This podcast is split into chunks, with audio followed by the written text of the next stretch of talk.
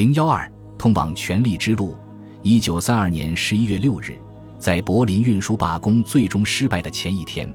德国举行了新的国会选举。这一次，尽管纳粹党仍然是最大的政党，但还是失去了二百万张选票和三十四个席位。朗格里奇怀疑，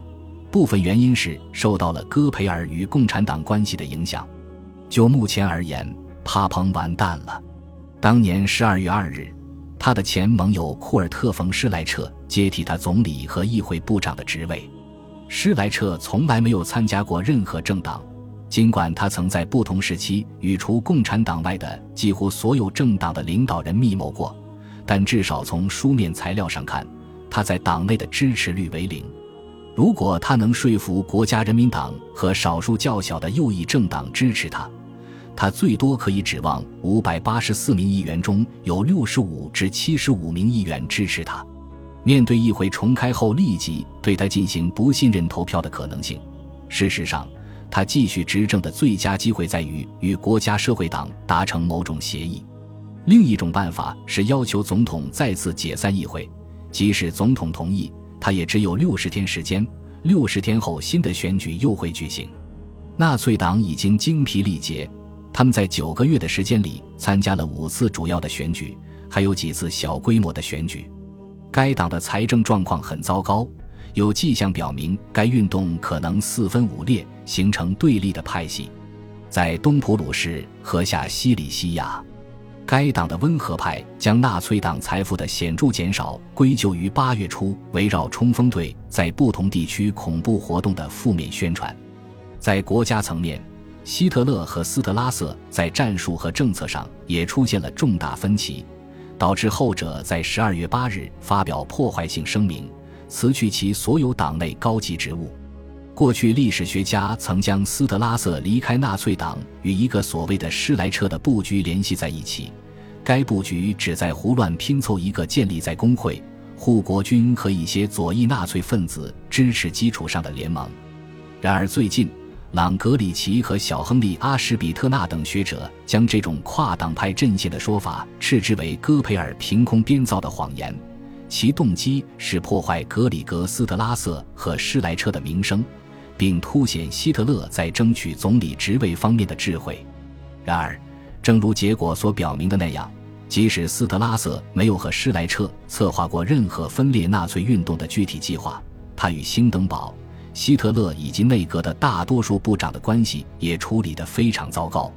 这使得帕彭这位曾经是他的盟友，现在是他最主要的政治对手，在背着他进行协商，想让希特勒担任总理，而他本人则担任副总理。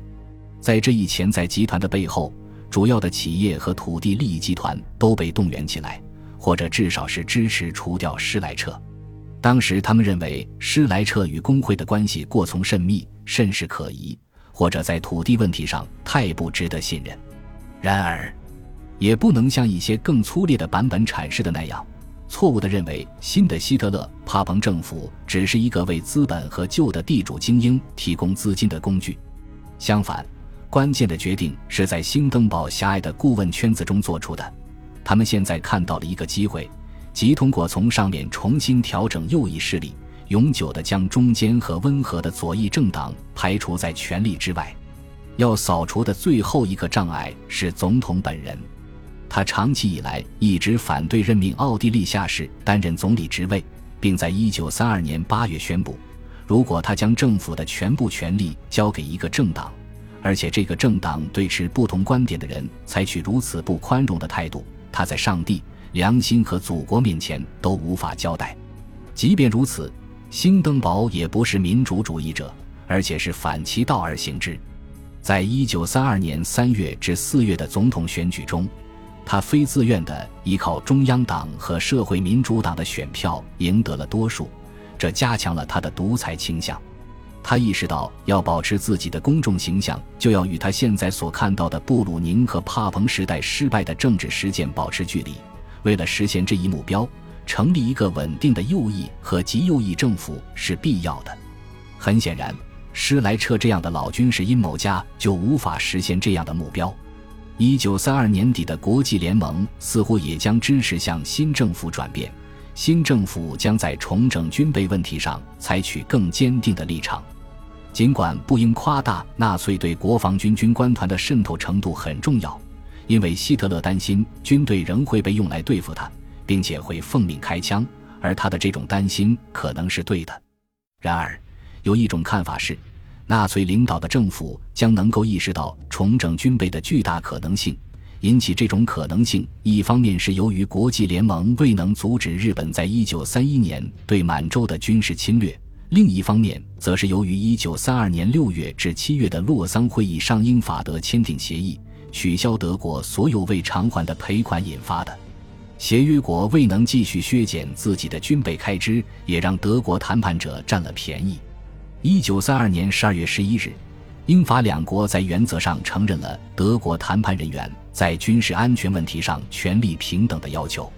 然而，消极的一面是，到一九三三年一月底，护国军领导层担心，除了选择希特勒领导的政府之外，任何其他选择都会削弱由德国脆弱的国际地位得到些许改善所带来的优势，而这种优势非常明显地是通过继续分裂。挫伤那些支持积极的重整军备计划的国内政治力量的士气来获得的，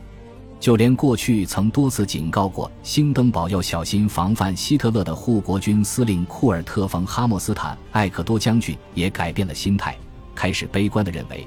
另一个少数人的帕彭政府将是一个更糟糕的选择，因为他如果不带来内战，就会带来大罢工。从而导致用军队去对付国家社会主义者和左翼这一完全不得人心的举措。最后，经过许多秘密的幕后谈判，兴登堡在拒绝了施莱彻解散国会的请求后，于一月二十八日首先免了施莱彻的职，然后于一九三三年一月三十日任命希特勒接替他的职位。在这一决定之前，是帕彭再次带头说服年迈的总统。希特勒一旦任职是可以被掌控的。事实上，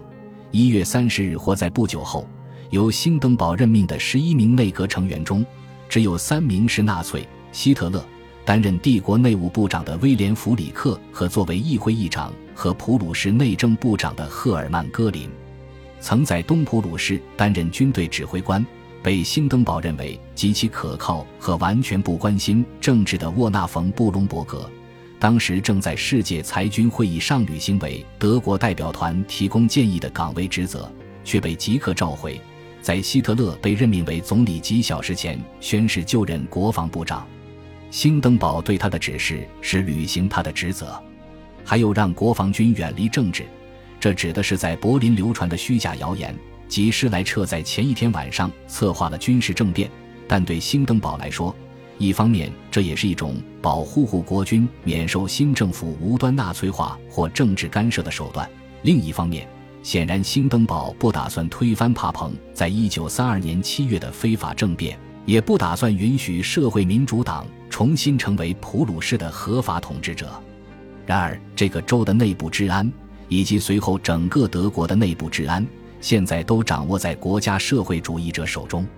这样就形成了国内恐怖统治的局面。恐怖统治的最初目标是反对左翼，而对外部世界则造成了连续性和可敬的假象。尤其是当帕彭和施莱彻领导下的外交部长康斯坦丁·冯·诺拉特被重新任命担任同一职务时。